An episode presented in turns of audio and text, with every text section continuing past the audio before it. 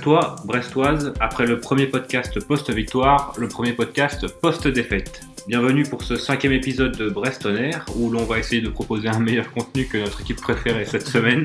Et comme chaque semaine, je serai avec mes deux compagnons de route.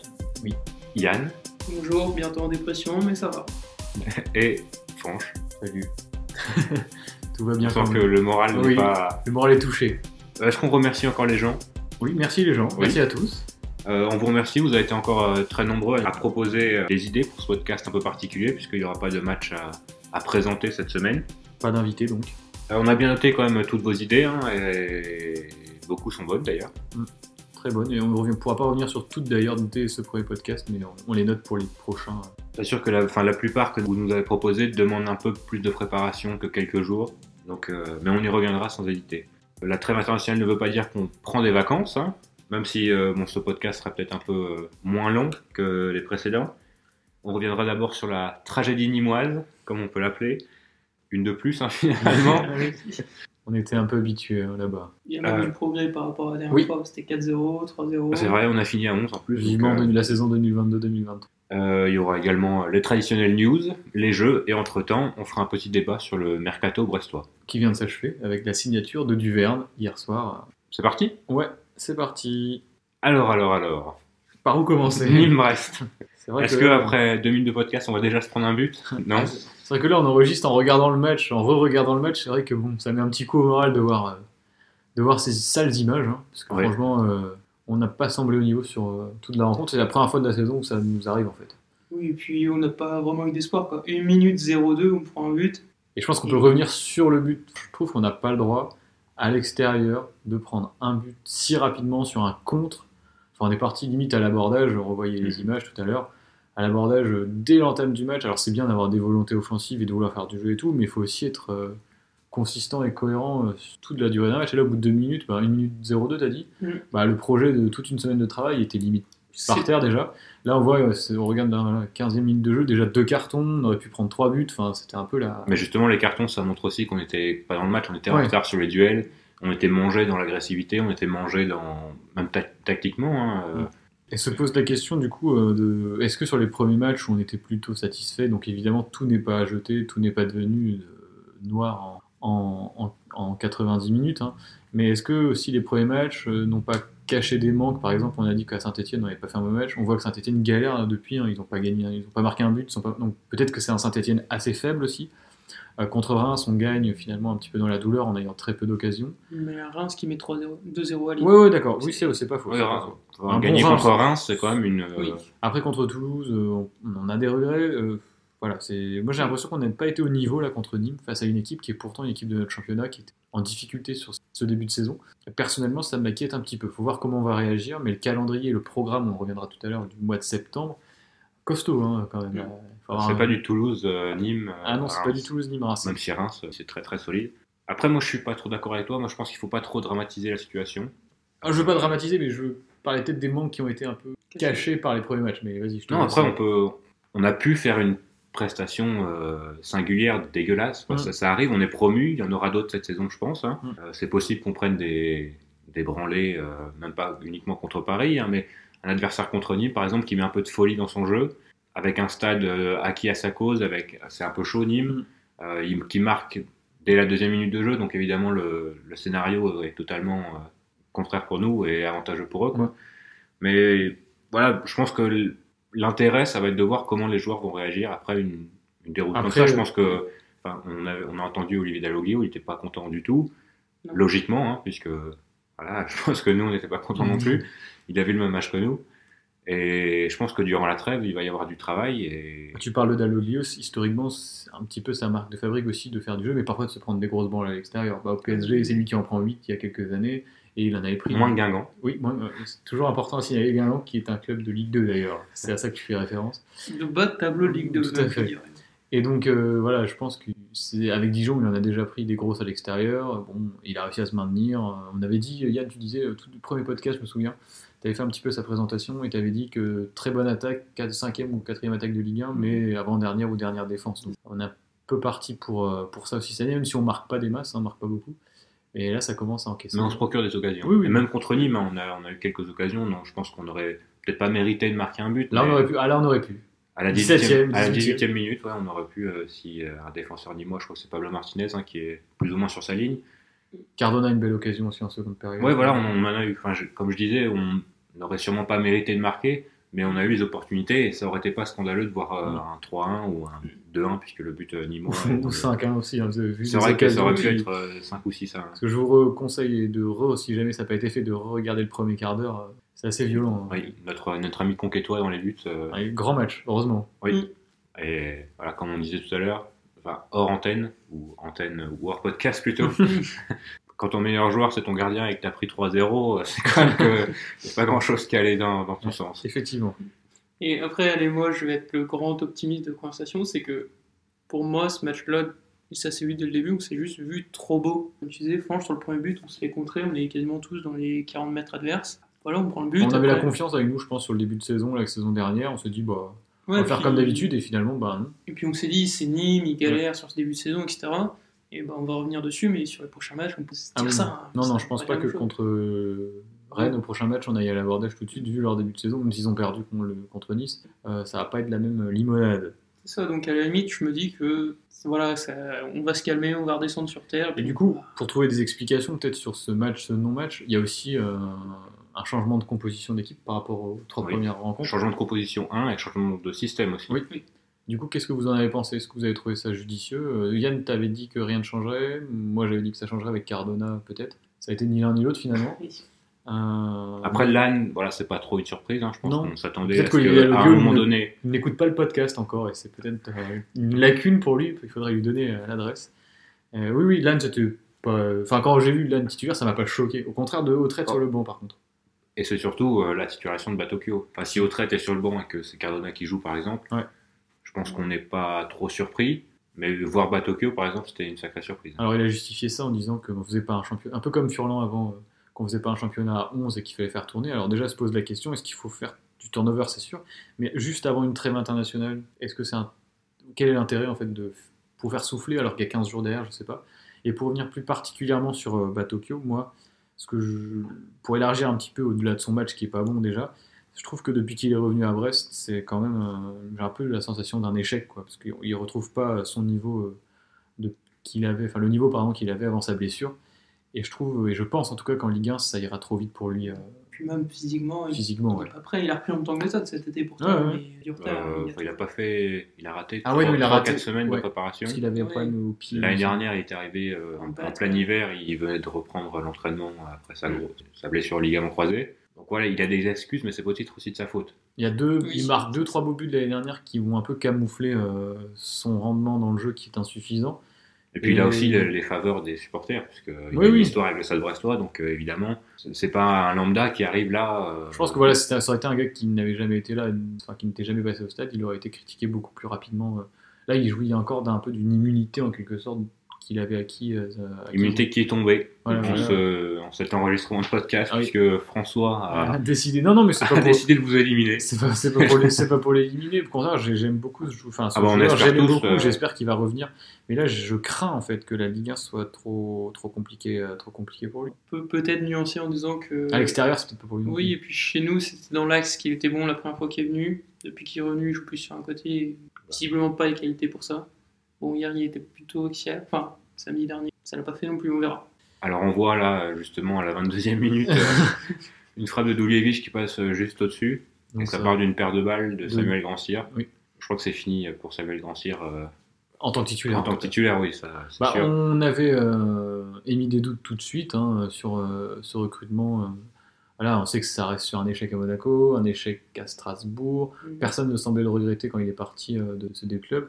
Ouais, bah, pour moi, ça, il n'y a, il y a aucune valeur ajoutée avec Samuel Grandcir en fait. Il y, Ça a eu, il y a eu des belles promesses sur le premier match. Et puis, Moi, Et un voilà, match amical match aussi. amical contre Levante, Oui. il fait une passe décisive, mais c'est trop inconstant. Et quand, les- quand il faut se battre, et vraiment que c'est un match où il faut aller au charbon et pas la jouer individuelle, et au contraire être resserré, tout ça en bloc, euh, un, un mouvement collectif, un peu comme les Nîmois ont joué finalement, ensemble vers l'avant, euh, bah, il, il dénote un peu. Et bon, c'était pas le seul qui était pas bon, Ah pas non, jeter euh, la pierre, hein. mais lui, il a été particulièrement en dessous, je trouve.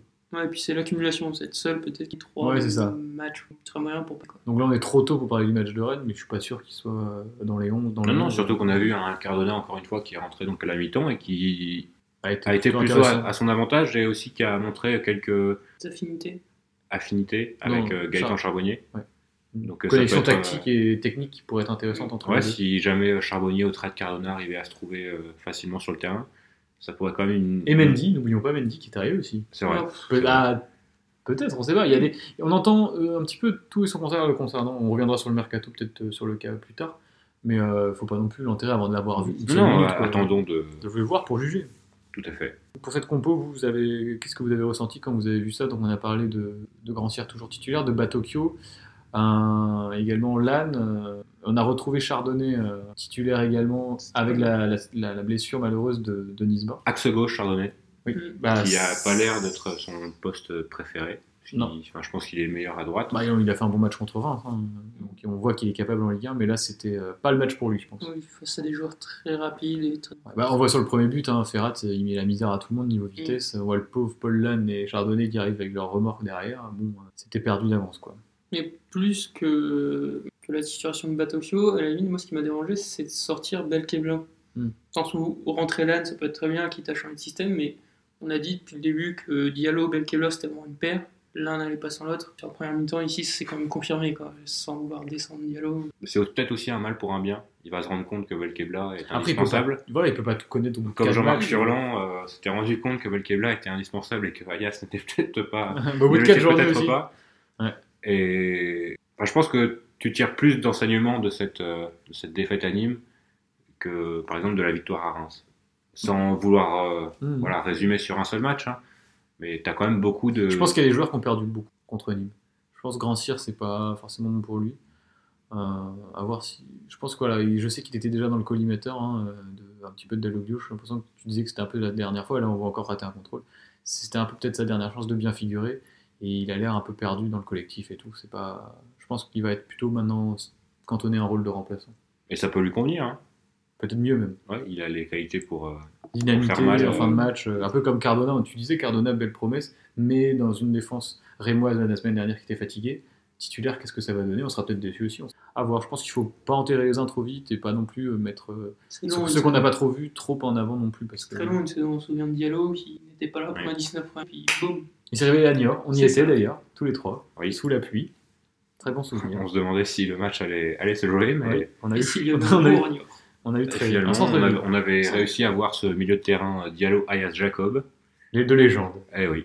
Alors peut-être au rayon des satisfactions, qu'est-ce que vous avez bien aimé? On a parlé de Gauthier Larseneur dans le but qui a un peu sauvé la baraque euh, malgré les, les trois encaissés, sinon euh, pas grand-chose. J'ai aimé la, la justesse, euh, la justesse technique de, de Charbonnier, notamment en deuxième mi-temps, comme on l'a dit, euh, avec ses automatismes qui, sont, qui ont l'air de se créer assez rapidement avec Cardona, notamment la- l'action où il fait une super remise hein, pour Cardona qui manque un face-à-face. Voilà, on, on sait ce qu'il vaut, hein, Charbonnier avec le ballon, Mm. mais euh, dans un match où les autres ont été particulièrement euh, maladroits justement avec ce ballon, il, a, il est vraiment ressorti euh, à ce niveau-là. Moi, la satisfaction, ça va pas être un joueur individuellement, mais c'est que même en étant au fond du trou, bah, on a trois grosses occasions. Du coup, euh, bah, l'action de Cardona, on a eu un coup par, il me semble, que c'était Castelletto, ça a deux doigts de la mettre. On a quand même eu l'occasion de marquer alors qu'on était au fond du trou. Hmm.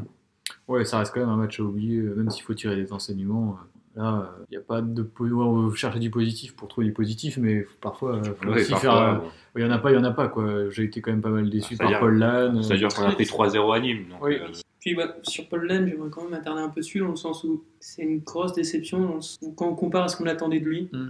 On l'a pris Il n'a en- pas apporté ce qu'il. C'est ça, on l'a pris en disant c'est un joueur d'expérience, 225 matchs, hein, c'est de l'expérience, mais on l'a pas vu à Nîmes. Ah oui, non. On, on l'a vu paniquer, perdu. Euh, Son interview d'après-match, elle est symptomatique. euh, sans même qu'on lui pose la question, il te parle direct de l'ambiance des costières, comme s'il avait été. Hmm. Pour un gars qui a Étouffé 225 par matchs, ça. ouais, toi, ça aurait été un Diallo ou un Belkebla, bon, on aurait pu comprendre. ou- Et encore, c'est les Costières, hein, bon, c'est un, c'est un stade particulier, mais qu'est-ce que ça va être du coup quand on ira euh, On était à Saint-Etienne, ok, mais si on va à Marseille, à, à- Ancien à plus. Strasbourg, euh, oui, ancien Il- Montpellier, hein. il aurait dû euh, Il connaître. a connu pire, je pense, au Castière. Bah Ouais, oui, techniquement. ouais. ouais. Bon, euh, du coup, 5 points en 4 matchs. Oh, je pense que c'est cohérent, hein. C'est quoi Ouais, c'est plutôt. De toute façon, c'est, on est quand même Ouais. dans les temps de passage. hein. Enfin, c'est ouais, surtout important de se rappeler qu'on est promu. Mm. et qu'on fera peut-être pas aussi bien que Nîmes et Reims l'année dernière. on a le souvenir de l'année dernière de nous, où on allait, euh, on gagnait quand même 80, enfin pas 80% des matchs, mais on était invaincus sur, euh, je sais pas, on fait quoi, 7 défaites l'année dernière? Au Moins, je pense, Moi, ouais. je sais plus exactement, enfin, je dis peut-être une bêtise. En tout cas, on a plus de 20 victoires. Chaque match, c'était. euh, on allait là-bas pour le gagner, domicile, extérieur, on se posait pas la question. On n'a plus l'habitude de se prendre des tôles à l'extérieur, et il faut que ça. Voilà, on va en prendre d'autres, hein, ça c'est clair. euh, on a passé un échelon, mais il faut apprendre de ces défaites. Mais si on veut se rassurer, on a juste à regarder les résumés des matchs. Oui, bah, oui, le problème, c'est qu'il n'y a pas qu'un club qui descend. Sinon, on était, ça. on était en slip déjà. Mais la Dijon, 0 points, bon. Un but contre son camp d'anthologie. Après, les débuts de saison ne veulent pas non plus dire toujours. euh, là, Dijon, l'année dernière, pour, euh, pour souvenir, euh, ils avaient 9 points après 3 matchs, en ayant gagné 4-0 à Nice. Et ils ont fini en barrage, et ils sont partis pour y retourner au moins au, au maximum. avec un certain entraîneur brestois. C'est ça. Mais euh, il n'a pas fini la saison. Non. Voilà. On passe euh, aux news, peut-être? Allez. On commence comme d'habitude par les résultats des différentes équipes du Stade Brestois. Première défaite pour les U17 de Nicolas Marié qui sont inclinés euh, à Vannes. C'était un vendredi, donc euh, assez, assez bizarre pour un match de U17. Mais défaite 1-0, donc euh, U17, donc première défaite après une victoire initiale euh, à Bretigny-sur-Orge. Donc euh, une victoire et une défaite pour commencer la saison. Premier match à domicile euh, dimanche à 11h, donc s'il y a des motivés euh, et des leftos, ce sera à Penn-Hélène contre le FC Lorient. Euh, D'accord. ils Sur le une belle terrain affiche. synthétique Je crois que c'est sur le terrain en herbe, D'accord. mais bon, de toute façon, ils sont à côté, donc euh, si Ouais. vous y allez, vous pourrez pas le manquer. D'accord. Un petit point sur les féminines. Qui ont elles aussi connu une grosse déconvenue. Ah, t'avais, t'avais dit euh, adversaire solide. Un adversaire solide, très solide, qui leur a quand même mis 5-1 dans les dents. Ah oui. Donc euh, c'est- ça fait mal, euh, surtout que c'est une équipe qu'elles recroiseront dans la saison. A priori, la seule satisfaction qu'on a eue, c'est la recrue américaine, Angel Krell, qui a montré des belles, euh, des belles promesses pour son premier match. On espère qu'elle pourra confirmer pour son prochain match qui aura lieu dimanche prochain à 13h à Ménespol. Ça sera le premier match de championnat face au promu de la SPTT Albi, qui a eu de son côté aussi euh, des difficultés en préparation. Donc un match à ne pas manquer pour le Brestois de Christophe Forest. Et on vous encourage encore une fois à aller Euh, supporter. vous allez voir les 17, et puis vous allez directement à Ménespol, et puis vous allez voir les féminines. Voilà, puisque le Stade Brestois ce n'est pas qu'une équipe, c'est un club. Il n'y a pas de stade brestois professionnel, donc euh, Voilà. peut-être passer aux, aux jeunes et aux féminines. Tout à fait. Il y a quelques brestoises d'ailleurs euh, qui sont arrivées de la SPTT Albi, notamment euh, deux ou trois québécoises, hein, donc euh, un petit contingent euh, grâce à leur agent mèche tuyau peut-être. Enfin, ce sera un match particulier pour certaines d'entre elles, donc euh, elles auront peut-être à cœur de briller face à leur ancienne coéquipière avec qui elles sont montées. Autre équipe euh, qui s'est un peu ramassée, ce- mais qui se ramasse d'ailleurs depuis le début de saison. Euh, zéro but marqué, 9 buts encaissés, 3 matchs, 3 défaites pour l'équipe réserve, qui a pris une, une sacrée rousse contre Dinan-Léon. Alors Dinan-Léon, c'est une équipe très très solide de N3, hein, qui avait fini deuxième l'année dernière, qui l'a encore montré euh, ce samedi à Ménespol.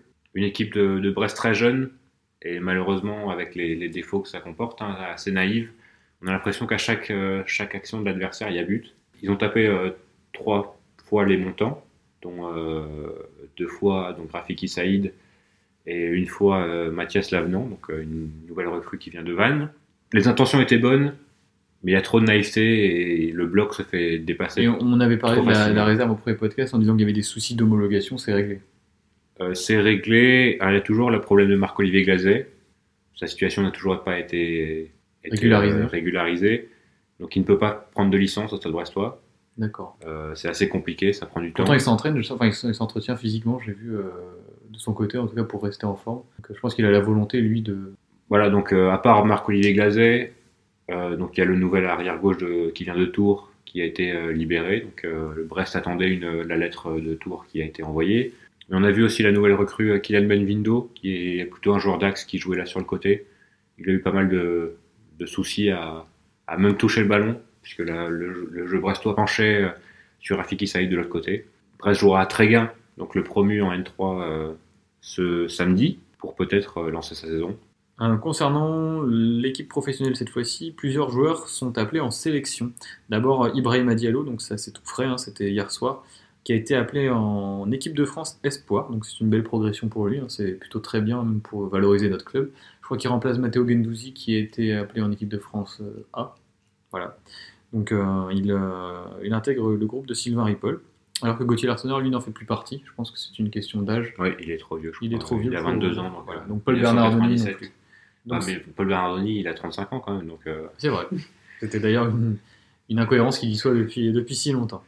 Euh, au niveau des sélections encore, hein, donc ce n'est pas le seul joueur, Ibrahim Diallo, on a David Kiki, et oui, il est encore au club, je ne sais pas si les gens le savaient encore, qui est convoqué avec le Bénin pour affronter euh, la Côte d'Ivoire le 6 septembre et euh, l'Algérie euh, le 9 septembre. Donc le récent vainqueur de la Cannes. Oui, tout à fait, donc deux gros matchs. hein, Ouais, le, gros matchs. le Bénin, je ne sais pas s'il sera titulaire, il n'était pas pendant la Cannes, donc à voir. Il avait joué contre la Côte d'Ivoire. D'accord, ok. Bon, bah, il va peut-être rejouer contre la Côte d'Ivoire du coup. Euh, à défaut de jouer avec Brest. Mm. Il a joué en B ou pas? Euh, il me semble qu'il avait joué à Pontivy. D'accord, il n'a pas joué samedi.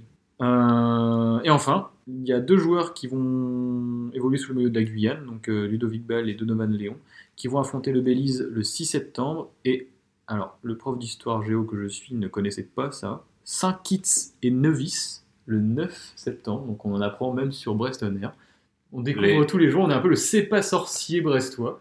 Donc je ne sais pas qui est Jamy, qui est Fred et qui est Marcel, mais... Ou Savine. ah bah, oh, c'est homophobe ça. Attention. On arrête le Ah podcast. bah attends, bah, je sais pas, on va débarquer, on va devoir s'excuser. Donc voilà, les, les- les connaisseurs de, de sprint connaîtront peut-être Saint-Kitts et Nevis parce qu'il y a eu un peut-être un, un ch- un champion du monde, je crois, qui a été euh, champion du monde du 100 mètres, qui était de Saint-Kitts et Nevis, donc Kim Collins, le chanteur. Donc, presque. Mais c'est un peu une légende du sprint, donc euh, Euh, sinon, au niveau euh, de la programmation des prochains matchs du Stade Brestois, donc on a dit Brest-Rennes, c'est le 14, euh, samedi 14 à 20h, 14 septembre évidemment. Et ensuite viendront très rapidement deux autres matchs. On a Bordeaux à Bordeaux, donc au stade qui s'appelle, le- si je dis pas de bêtises, le Matmut Atlantique. Euh, Stade vide. Stade vide, s'il en est. Le 21 avril également à 20h. Et on rejouera très rapidement, ce sera le mercredi 25 contre Lyon, un très gros match à Le Blé. Et cette fois-ci, attention à l'horaire, ça va râler en tout cas pour les gens qui travaillent, on peut les comprendre. C'est le mercredi à 19h. pour rebondir sur Bordeaux, je crois qu'il y a des vols assez Peu onéreux, Oui. selon euh, l'élégant Maxime Thépeau, qui avait Avec la compagnie Ryanair, c'est un truc genre 20 euros. Ouais, ouais, même 16, pas, je, je crois, crois. 16 euros. Mais par contre, c'est du vendredi au lundi, je crois. Donc, Oui, on va avoir un, son week-end ou avoir quelques jours. Il faut poser son vendredi parce que le lundi, vous arrivez à 7h du mat à. Donc ça vous laisse le temps de. Et le départ à quelle heure? À 6h. le, a- vendredi? Euh, oui, c'est ça. D'accord. C'est vraiment matin-matin. Et enfin, pour finir ces news, un... une petite observation de la semaine. On, on s'est intéressé en fait au prix euh, de la billetterie du Stade Brestois 29 cette année. Les tarifs des matchs euh, sont différents en fonction des affiches, mais ils sont quand même assez onéreux. Pour revenir très rapidement sur, euh, sur la grille tarifaire, on est sur du 80 euros en maximum pour la formule qu'ils appellent légende, donc PSG et OM, pour les matchs PSG et OM, ce sera 80 euros. Et là, c'est 70 euros pour le match de Rennes, ce sera également la même chose pour Lyon, Saint-Etienne et Nantes, d'accord? On peut peut-être trouver ça assez cher, surtout vu les conditions d'accueil au stade Francis Leblé, que ce soit, parce que là c'est 70 euros, 80 euros, mais c'est un peu dégressif pour les autres tribunes, mais en Arkea avec un poteau devant soi, euh, la condition n'est pas optimale pour un match de foot. Alors je me suis un petit peu renseigné pour voir dans les autres stades, donc euh, notamment à Dijon c'est plus ou moins la même, Montpellier c'est un petit peu moins cher. Euh, à Amiens, un club qui euh, fait partie de notre championnat, entre guillemets, qui a un petit peu les mêmes infrastructures que nous, c'est bien moins cher. hein, J'avais noté ça, c'est 35 euros pour les matchs, à part PSG Marseille, sinon c'est 35 euros le maximum. Donc on est quand même à 25 euros d'écart avec Brest, ce qui est quand même, ce qui me paraît énorme. Alors je sais pas ce que vous en pensez. Alors il en faut pour tout le monde, c'est sûr. euh, d'avoir des tarifs élevés, on ça peut se comprendre. Mais payer 80 euros avec un poteau pour voir le PSG ou l'OM, c'est quand même assez cher. Et est-ce qu'on est vraiment là toujours dans un foot un peu populaire, le foot du stade brestois euh, Ça ressemble pas au club en fait. Ça ressemble un peu à Denis Le Saint. Oui, voilà, c'est Pas- ça. Ça ressemble au président, mais est-ce que ça Ah ressemble bah à- si on voulait avoir une interview de Denis Lossin, c'est foutu là. Non, mais on, on veut pas toujours tout critiquer, mais c'est vrai que payer 80 euros pour avoir un vieux poteau devant toi qui te cache un but, bon, on peut se poser la question quoi. Moi je m'étais plaint sur Twitter, je trouve que 70 euros pour aller voir euh, un match contre Rennes, donc euh, imaginons que un père de famille ou une mère de famille veuille euh, amener son, sa famille, enfin, ça monte très vite à 200 euros quoi, c'est... Dans ce cas, tu vas avoir un match ou deux dans l'année, mais tu. Après, il y a toujours l'excuse, bah, tu t'abonnes. C'est, je suis d'accord, mais tout le monde ne peut pas non plus s'abonner, n'est pas forcément dispo à tous les matchs. Euh, c'est aussi des tarifs qui sont assez élevés. hein. L'abonnement, euh, je sais pas, ça monte à plus de 400 euros, je crois, euh, en Foucault. Et pareil si tu veux faire... Bah, euh, 3 ou 4 abonnements. ça euh, fait un SMIC hein. Ah oui, clairement. Enfin bref, moi, en tout cas, le, le bilan de ça, c'est euh, juste revenir un petit peu sur les- la politique tarifaire du club, qui est, un- qui est en tout cas assez élevée cette année. Alors évidemment, la montée en Ligue 1, euh, on savait, hein, Maintenant, on se posera la question du futur stade s'il sort un jour. Euh, quel tarif dans le futur stade? À mon avis, ça risque de flamber encore. euh, si c'est 80 euros à le blé, on peut s'attendre à des prix qui dépassent les 100 euros dans le, C'est le but. dans le nouveau stade. Bah, ça, en plus, comme il y aura peu de place, il sera toujours plein, donc ils pourront mettre un petit peu le tarif qu'ils souhaitent. Oui, le, le nouveau stade n'est pas présenté comme un, nouveau, comme un vrai besoin, c'est présenté comme une montée en gamme. Donc forcément, les Hmm. prix vont aller de pair.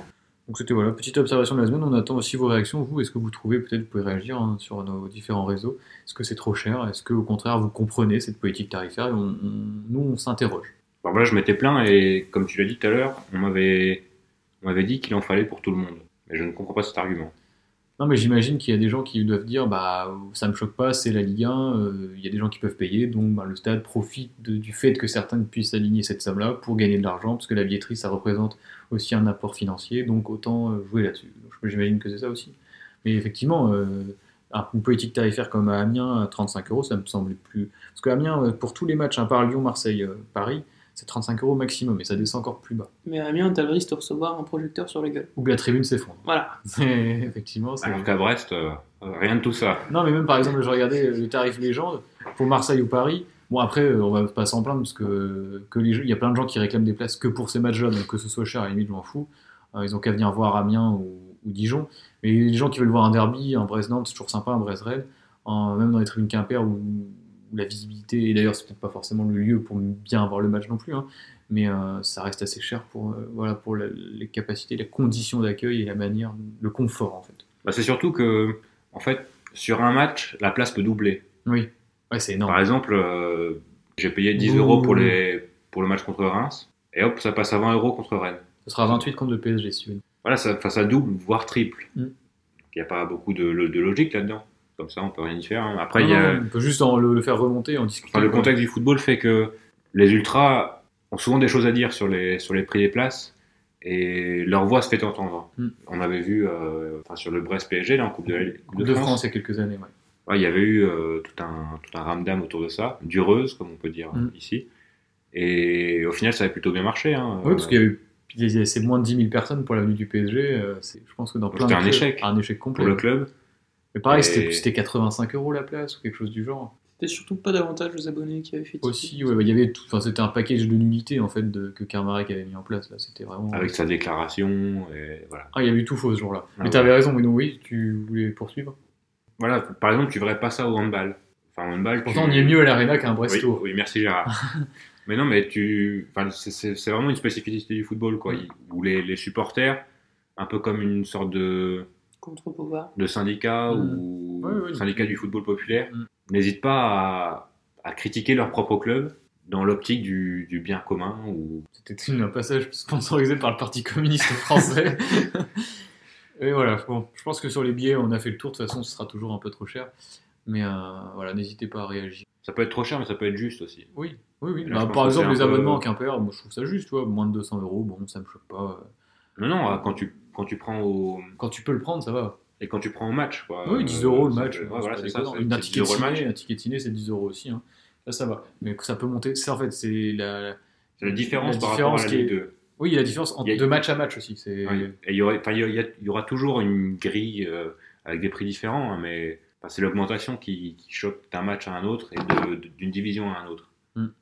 Je me souviens, quand j'allais voir les matchs de Ligue 2 il y a 10-15 ans, enfin 2005-2006, déjà parfois en Foucault Central, on disait oh la vache, c'est 16 euros, c'est cher euh, pour un match de foot. Maintenant, on arrive à des on était en Ligue 2, c'est sûr, et puis c'était Robert Malm sur le terrain, c'était pas la même époque. C'est monté très vite. Qu'est-ce que ce sera dans. Voilà, le foot prend un virage maintenant, on sait. euh, En Angleterre, euh, toi Yann qui était là-bas, c'était combien C'était. J'avais la chance d'avoir les tarifs étudiants, donc c'était relativement similaire à ce qu'on a en France, mais par contre, dès que tu dépasses les 23-24 ans, tu montais. J'avais vu, c'était l'abonnement à Sheffield, c'était plus de 1000 balles. Sheffield en seconde division Chez- euh, Sheffield Wednesday, en seconde division, ouais, c'était du 1000 balles. 1000 balles, d'accord. Après, ça, ne- ça C'est pas la même chose non plus. enfin, c'est- uniquement mon point de vue, mais jamais je paierais plus de 50 euros maximum, et encore. euh, Une place, tu veux dire ah ouais, bah, Oui, encore faut que ce soit la finale de la Coupe du Monde. Et que Brest soit, en finale. finale de la Coupe du Monde. Et, enfin, c'est un match de foot, quoi. C'est pas. Ouais. Oui, je- ça doit pas être un luxe. Non, bah, malheureusement, ça le devient. euh. Allez, passons maintenant à peut-être notre bilan euh, du mercato et de ce début de, de championnat et puis euh, les quatre prochains matchs à venir. Passons au débat mercato. Donc euh, le mercato vient de se finir euh, hier pour nous, qui seront le mardi 3 donc. sur une, une arrivée. Sur un, ça fait longtemps qu'on n'avait pas eu une, une Ouais. arrivée euh, dans les dernières heures du mercato. Ça veut peut-être dire que le club est aussi bien géré, hein, parce que généralement on dit que les arrivées dans, le- dans les dernières heures, ça veut dire que c'est un peu la panique et il y a un besoin et il faut vite le. Prendre un panic buy, comme on dit. hein. C'est ça, L'achat de dernière minute qui est pas forcément voulu ou qu'on surpaye aussi, ça peut être le cas. C'est ça. Jean-Kévin Duverne est arrivé donc euh, pour 4 ans. Enfin, il s'est pas, il n'est pas quitté en bon terme euh, l'Artois. Bah, en fait, il y a un problème de contrat. Il, lui a un avis, il, lui s'estimait libre, si j'ai bien compris. Lens considérait qu'il était encore sous contrat, ça a été jugé. Euh, Raison a été donnée au Racing Club de Lens. Du coup, lui, il s'est retrouvé, il s'est pas entraîné. Euh, il, il de toute façon, il voulait partir absolument. Il allait au bras de fer. Ça a déjà été jugé. Bah, il me semble que si. Bah, apparemment, on a payé de l'argent. On a payé de euh, l'argent, si, si, c'est- il y a eu la, euh, très récemment, fin août. Fin août, euh, si, si. Euh, et du coup, on a payé pour un joueur. Donc, euh, Jean-Kévin Duverne, effectivement, un défenseur. Il nous fallait un quatrième défenseur. C'est lui qui était pisté depuis un moment, de toute façon, on le savait. Euh, finalement, Grégory Lorenzi a réussi à obtenir euh, ce joueur euh, qu'il désirait. Alors, je sais pas si c'est un bon coup ou pas.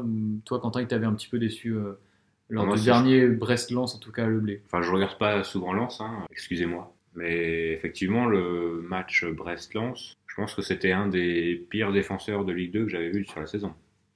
C'était une, catastrophe. Ça fait, ça fait pas plaisir à entendre. Non, mais enfin, c'est sur un match, donc euh, il avait peut-être passé un- une sale journée, euh, Oui, comme, ça- ça comme part- nous à Nîmes. oui, ça peut Mais complètement arriver. voilà, et ça, ça arrive. euh, c'est pas pour ça que c'est un mauvais joueur.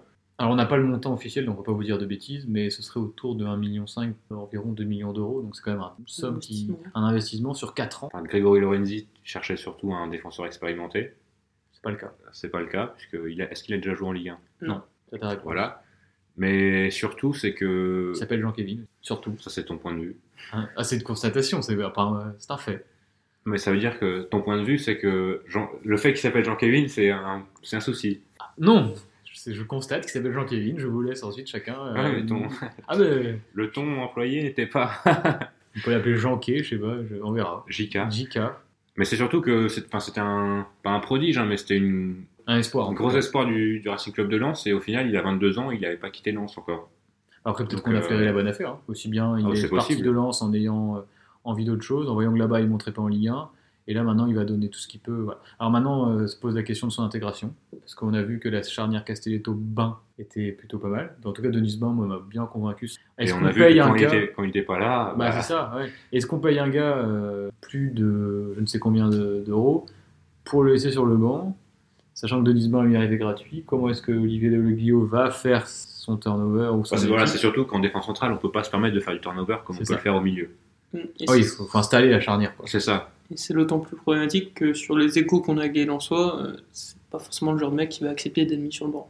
Bah, en tout cas, ouais, c'est vrai que les lanceurs n'ont pas l'air de regretter trop- forcément son départ, et en tout cas, il parlait d'une, euh, on va mettre des guillemets, hein, d'une mentalité. Je pense qu'ils sont aussi un peu énervés de voir, Oui. de voir que le gars n'a pas voulu jouer jusqu'au- le jeu jusqu'au bout, qui est qui s'opposait à son club, et se pose aussi la question de sa préparation physique, parce que du coup, il n'a pas du tout joué avec Lens. Non. Il arrive fin août, il sera pas prêt tout de suite, même s'il y a 15 jours là pour se préparer, c'est trop juste. Donc, euh, Apparemment, donc il a fait une prépa physique individuelle, d'accord. mais c'est insuffisant. Il n'a pas fait de match amicaux. Enfin, je pense que. Est-ce qu'il pourrait reprendre en B? Ouais. Mais par Mhm. contre, euh, c'est sur le synthétique de Ménespol et Pas dingue pour reprendre quoi. Bon, bah, du Verne, du coup, à voir. hein. Maintenant, on va avoir. On va Maintenant, il est brestois, donc, euh, oui, il est brestois. On lui souhaite en tout cas la bienvenue. On espère qu'il Ouais. va réussir. euh, Voilà, 4 ans, c'est peut-être une, un beau pari. S'il réussit sous nos couleurs, un joueur jeune défenseur, ça peut aussi partir euh, quelques, dans quelques années pour, pour le double, pour encore un petit peu plus. Euh, autre joueur dont on- dont nous n'avions pas parlé dans les différents podcasts précédents, c'est euh, Alexandre Mendy, qui vient de Bordeaux, lui en prêt cette fois-ci.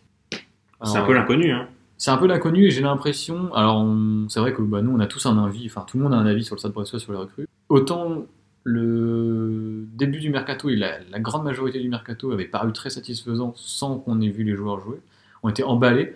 Là, pour Mendy, c'était pas trop le cas. On avait- Non, et globalement, sur la fin de mercato, hein, euh, je pense Mendy et Duverne dans la même catégorie. Ouais, c'est un peu bon. À voir. Tu parlais de panic buy tout à l'heure.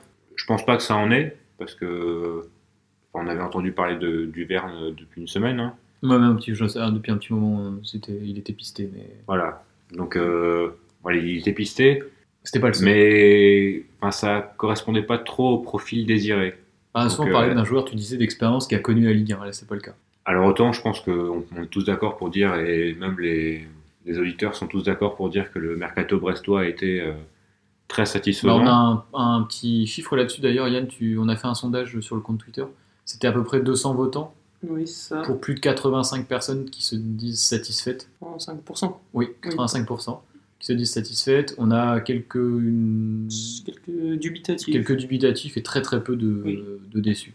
Donc dans l'ensemble, on peut quand même tirer un bilan positif, même si bah, évidemment le mercato on le jugera à la fin de la saison. Quoi. Mais euh, sur les profils, sur les différents joueurs, euh, sur la mentalité générale qui sort du collectif, pour l'instant c'est positif. Sur, ça, sur ce dernier point, sur la mentalité globale, c'est le bémol que je mets à Alexandre Mendy. C'est qu'on a l'impression qu'il est venu parce qu'il avait rien d'autre. Que ça, fait, ça le fait limite chier de venir.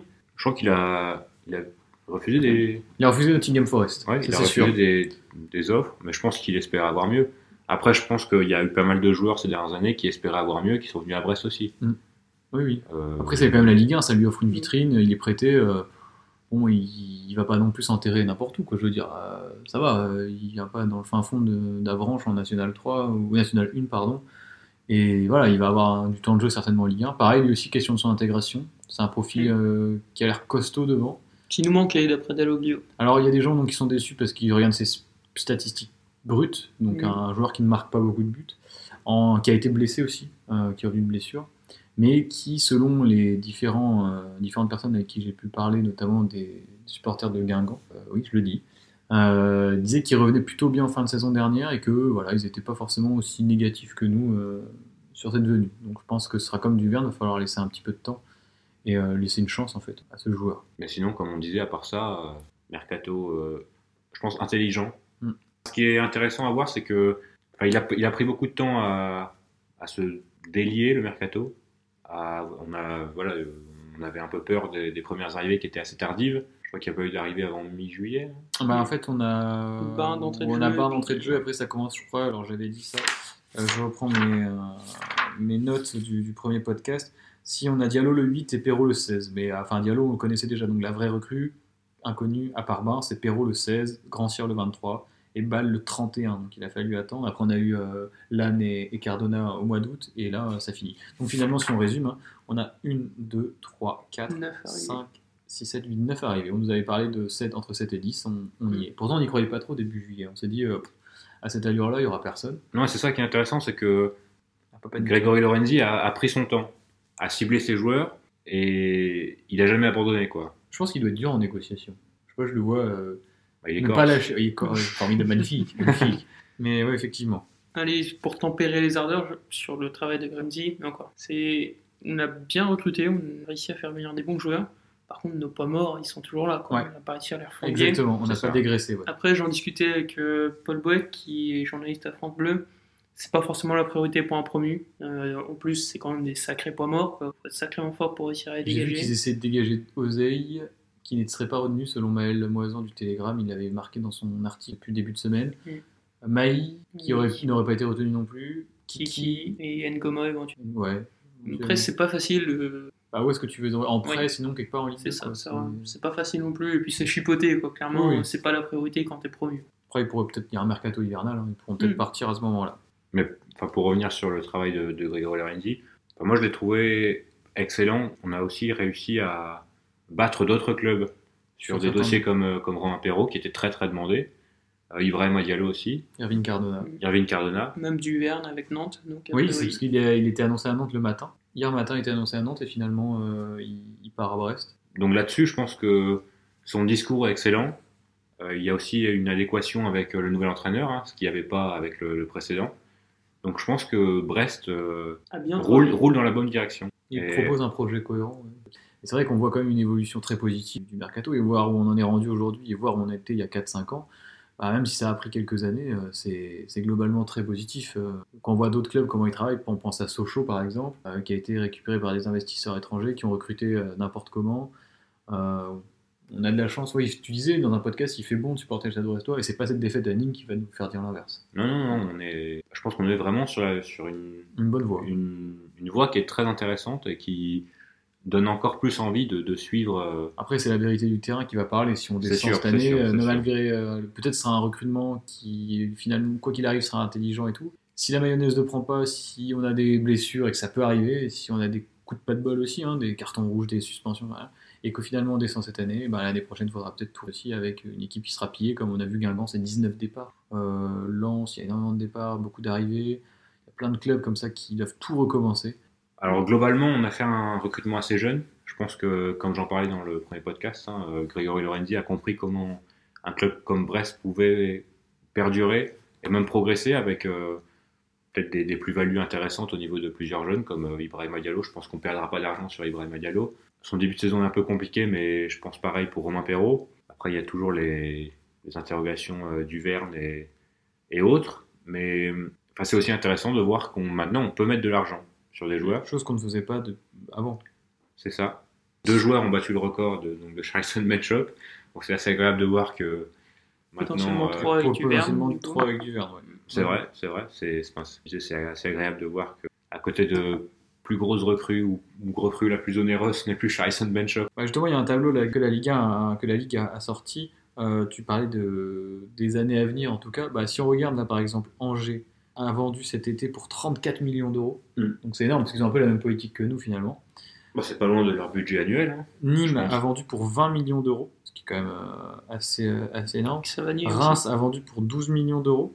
Et euh, voilà, avec il y a des seulement clubs- un ou deux joueurs pour Reims. Ouais, donc il y a des clubs comme ça. Donc Angers 34, c'est absolument énorme. Et on voit que les promus, bah, autant nous c'est 5 500 000 euros et Metz 800 000 euros. quoi. On n'a pas encore, on n'est pas encore à ce stade-là, mais je pense qu'on peut arriver. Après, il y a des clubs bon, dans des échelles supérieures, genre Lille qui a recrute également des jeunes et tout. Eux, c'est déjà 133 millions de ventes. Donc on n'en est pas là.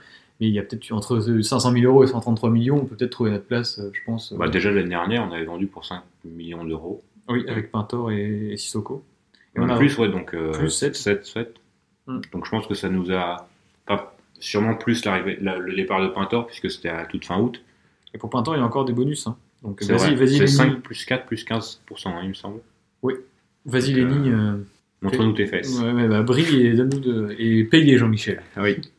Peut-être euh, sur ce mercato, est-ce qu'il manque un profil pour vous? J'aurais bien vu un taulier en défense. Moi, je Bah pense voilà, que Morel, c'était le- l'échec. En fait, le, la non-venue de Morel, en plus, c'est un peu une surprise parce qu'il était un peu annoncé. Bof, il part à Rennes, c'était pas prévu. Et pour moi, Morel, c'est un peu la déception parce qu'en plus, on voit qu'il brille avec Rennes. Il est déjà à un Mm. ou deux buts. Bon, c'est pas ça qu'on lui demande, mais il est solidement installé. J'aurais bien vu Morel à Brest dans la défense avec euh, Tau, par exemple, une Morel Castelletto, ça aurait été, ça aurait été bien. On peut pas non plus réussir à 100%. euh, Oui, voilà, c'est le jeu, c'est le football, c'est le mercato. C'est le football. Donc à voir, euh, l'équipe actuelle manquera d'expérience. Je pense que c'est- on l'a vu à Nîmes de toute façon. C'est le seul, le seul point négatif entre guillemets, parce qu'on ne sait pas si ça en sera un euh, durant la saison. Mais on pouvait peut-être s'attendre à un, comme tu disais, à un taulier, que ce soit en défense centrale, même au milieu. Paul Lann a 225 matchs, mais peut-être un, un mec à côté de lui aussi, de, de 33-34 ans. Un Coad a- par exemple qui a connu un peu comme Ames comme il Ouais, voilà, un, un mec comme ça. après on a fait on a déjà fait le test là, avec des joueurs du genre Dernis la dernière fois euh, ça n'avait pas forcément non plus porté ses fruits hein, donc euh, Hmm. si c'est pour je pense que Gregor Lorenzi avait peut-être moyen de prendre ce genre de joueur mais économiquement déjà est-ce que c'est viable? Et peut-être qu'il avait pas envie de surpayer aussi des, des trentenaires euh, Et puis si c'est pour prendre Adil Rami, bon, ça va deux minutes quoi. Ah oui. Là, J'entendais justement parler dans une émission de radio euh, des clubs qui travaillaient mal, et tu en parles. Notamment, on pense à Bastia aujourd'hui qui est au fond du trou. Ils avaient donné un salaire mirobolant à Djibril Cissé et à Brandao lorsqu'ils étaient en Ligue 1. Et c'est des joueurs qui étaient blessés toute la saison, enfin Cissé notamment, qui a quasiment pas joué, qui étaient payés je ne sais pas combien. Et euh, voilà, c'est, je pense qu'il vaut mieux peut-être mettre des salaires un peu moins importants et des paris sur des jeunes. Et euh, moi, je, valide complètement le, mercato en tout cas. Je pense qu'on pouvait pas faire beaucoup mieux en fait. C'est ça. Est-ce qu'il manque des joueurs, enfin pas des joueurs, mais comme tu disais, des profils euh, au niveau des styles de joueurs, plus que l'expérimenté. Bah, jeune offensivement, avec Cardona et Charbonnier et Mendy, je pense qu'on a des profils qui sont un peu différents. Mhm. Donc ça peut être intéressant. Au milieu Après, au milieu de terrain et même dans l'effectif en général, je trouve qu'on manque un peu de taille, euh, ce qui peut être un peu pénalisant euh, sur les côtés derrière, au milieu de terrain, Belkebla Diallo, même si ça a été compensé par Paul Lann qui a pas l'air de. Mais voilà, après dans les buts, ben, Gauthier, on connaît sa, sa taille, mais il compense par d'autres qualités. Je pense peut-être au niveau de la taille. ouais, après, non, moi c'est un, c'est un effectif qui me paraît complet pour jouer le maintien. Je pense que c'est déjà très net que l'effectif a été amélioré. Ah, par rapport à l'année dernière, c'est clair. Et enfin, c'est l'une des conditions hein, pour se maintenir en Ligue 1. Je pense aussi que, alors peut-être moins sur la, la fin de mercato, mais la mentalité des joueurs colle avec euh, celle des dernières années, prin- principalement de la, de la saison dernière. Donc il n'y aura pas trop de mal à, à s'intégrer. Je pense à, notamment à Romain Perrault, à Cardona aussi, je pense. Cardona, tout à fait. Même Lann, hein, je pense que c'est un, c'est un bon mec. Mm. Et là, là-dessus, peut-être que ça aidera aussi euh, certaines. Sans préjuger des euh, mentalités des autres, on Ouais, non, connaît non, pas. Ça, permettra peut-être à certaines brebis galeuses de ne pas s'égarer en étant dans un moule solide. Ah, c'est important, je pense que pareil, ce que tu dis est intéressant, parce que si on commence à avoir des résultats un petit peu moins bons, peut-être que certains vont vouloir un petit peu tirer la couverture à eux en brillant, en se disant il faut que je me place pour l'année prochaine, il faut que je montre quelque chose, et euh, en, faisant passer l'individuel avant le collectif. Et je pense que c'est l'erreur à ne pas faire quand on joue le maintien. On a vu certains joueurs, et je pense il y a des joueurs, hein, je vois le Grand Cyr par exemple, je le vois bien euh, essayer de, de se montrer, etc. Euh, là, il sera certainement rappelé à l'ordre par des, des, des tauliers hein, dans l'équipe, euh, même s'il y a même, par exemple, je pense à Brendan Chardonnay, qui est pas un vieux joueur, mais qui je pense qui est un peu Il a, garant. il a l'attitude de Ouais, qui est garant de, de la mentalité brestoise, il est depuis des années, et je pense que c'est le genre de gars qui va dire Toi, mon coco, euh, tu reviens dans le droit chemin. Et même Gauthier Larsonneur qui est jeune, euh, qui fait partie voilà, de la mentalité du, du coin. Et c'est important, euh, c'est pas, c'est pas tout, mais c'est important. Dans une ville comme Brest, en plus, qui a une, une attitude Hmm. autour d'elle, c'est important dans le club euh, local d'avoir des, des têtes euh, locales. Bah, on en a un au trait, Chardonnay, euh, Larsonneur, même si on en a perdu avec Jacob et tout, pas, pas plus mal. Mais euh, ouais, c'est bien. On a réussi à avoir un, un mix en fait entre joueurs locaux, joueurs de caractère, joueurs qui restent dans le, dans le qui s'accordent bien, je pense. En fait. Donc une mayonnaise qui, si elle prend, sera très intéressante. Et on espère qu'elle prendra. Et bien sûr. Je crois qu'on a, on a fait le tour là. On va passer peut-être au, au jeu. Alors pour les jeux cette semaine, c'est moi qui vais animer. Euh, on va rester dans la thématique mercato, hein, tout simplement. Et j'ai trois questions. Il y en a une qui est quand même assez tordue. Je vous le cache pas. On le reconnaît bien là. On va démarrer peut-être avec la plus simple. La première, c'est du coup, on a enregistré l'arrivée de Jean-Kévin Duverne ce 31 août.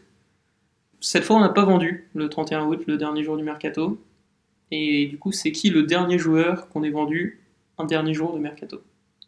Euh, Mercato estival, Oui, estival. Purement estival.